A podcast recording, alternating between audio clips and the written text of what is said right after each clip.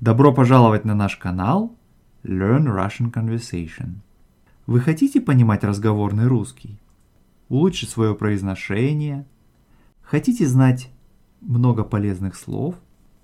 Слушайте наш подкаст и одновременно следите за разговором по транскрипту. Транскрипты всех эпизодов вы можете найти на нашем веб-сайте store.lrcpodcast.ca. Привет, Мария. Привет, Виктор. Давай сегодня поговорим про наркотики. Ну, ты придумал. Ну, ты знаешь, мы уже говорили про алкоголь, говорили про курение. Ну, логично сделать следующий шаг и поговорить про наркотики, тем более, что это на самом деле большая тема. Ну да, когда вот я думаю про наркотики, конечно, у меня первое, что всплывает, это вот плохая компания, mm-hmm. да, и что есть вот опасность, да, наркотики сразу сильная ассоциация с опасностью, потому что речь идет о зависимости психической и физиологической. Угу. Да. Но знаешь, вот я подумала, что, конечно, с одной стороны, кажется, что вот наркотики очень далеко. Угу но они гораздо ближе к нормальной жизни, угу.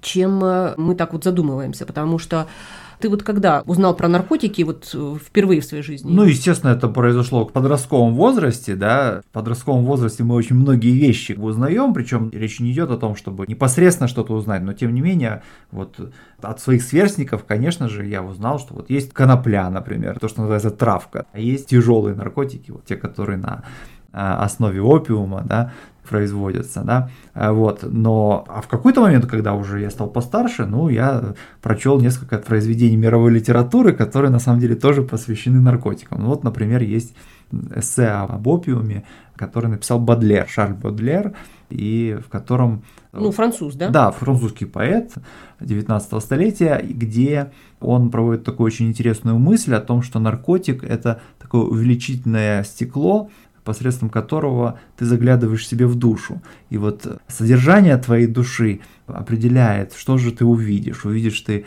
что-то такое очень приятное красивое, или же ты увидишь ад. Кроме, Злое мерзкое. Кромешный, да, да. И, собственно, этим наркотики и опасны, да.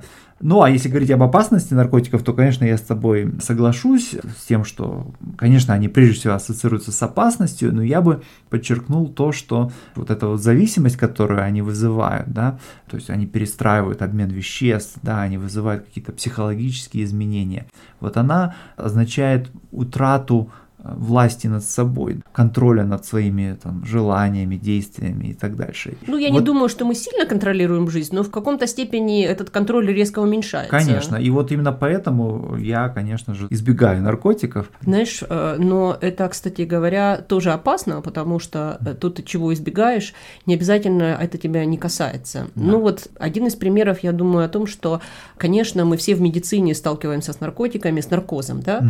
Без этого медицина была бы невозможна возможно, это достижение цивилизации. И мне кажется, что представить себе поход к зубному врачу, да, и какие-то сложные операции без наркоза, ну, это просто живодерство ну, какое-то, ну, да, да, пытка и угу издевательства, или там хирургические операции, ну, да. или, скажем, какие-то болезни, которые неизлечимы и угу. сопровождаются болями, так как рак, например, угу, да, угу.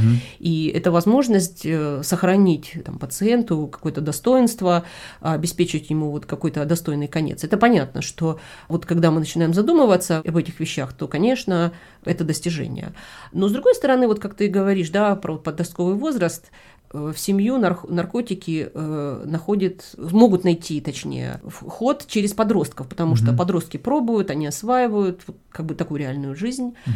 И вот я когда-то, кстати, на Фейсбуке читала что-то такое, о том, что родители, будьте, пожалуйста, внимательны, и особенно если вы такие правильные родители и из приличной семьи, mm-hmm. иногда дети точно так же подвержены влиянию, воздействию своих сверстников и пробуют э, запрещенные опасные вещи, пробуют и курить, но mm-hmm. вот есть такой некий язык, да, который зашифровывает настоящие mm-hmm. сообщения, и что такие невинные слова, как книжка, mm-hmm. например, могут означать что-то очень серьезное, да, какие-то типы наркотиков. Ну или и... домашнее задание, да? Да, когда... или домашнее задание, что может означать какие-то порции mm-hmm. того или иного наркотика, mm-hmm. и что, вообще-то говоря, хорошо было бы выучить этот язык, хотя да. здесь тоже проблема, потому что этот язык очень живой, Мгм. который скрывает да, Ну да. настоящие события, живой, и он все время меняется, динамичный. Ну да. Вот. Но об этом тоже нужно помнить. Да, ну кроме того, надо понимать, что на данный момент, по крайней мере, в Северной Америке, вот то, что называется легкими наркотиками, да, то есть то, что в России называется конопля, а здесь марихуана, это же очень распространенное явление, да, то есть очень многие люди э, употребляют, э, достаточно пройтись э, там вечером в, в субботу, воскресенье по улице, да, и рано или поздно ну, ты услышишь этот сладкий такой приторный запах.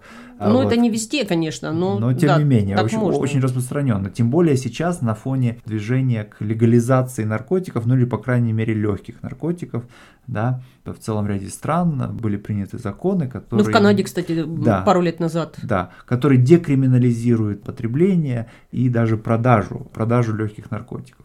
Да, но это способ борьбы с м, э, подпольной торговлей, да, наркотиками. Но он не всегда, кстати, приводит, вот эта легализация не всегда приводит к желаемым Да, результатам. даже вот пример Канады свидетельствует о том, что э, нелегальная торговля, она все равно сохраняется. В тех же Э, объемах Да, примерно. практически, да, в тех же объемах, но просто потому, что на черном рынке наркотики остаются дешевле, да, чем в официальных легальных магазинах.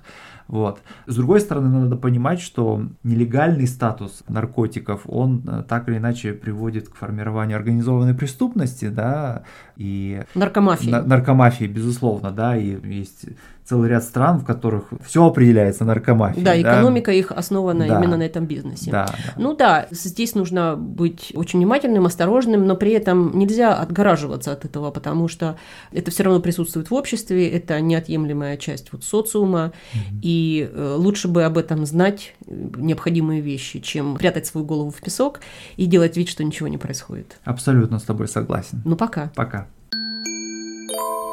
Это был настоящий разговорный русский на канале Learn Russian Conversation.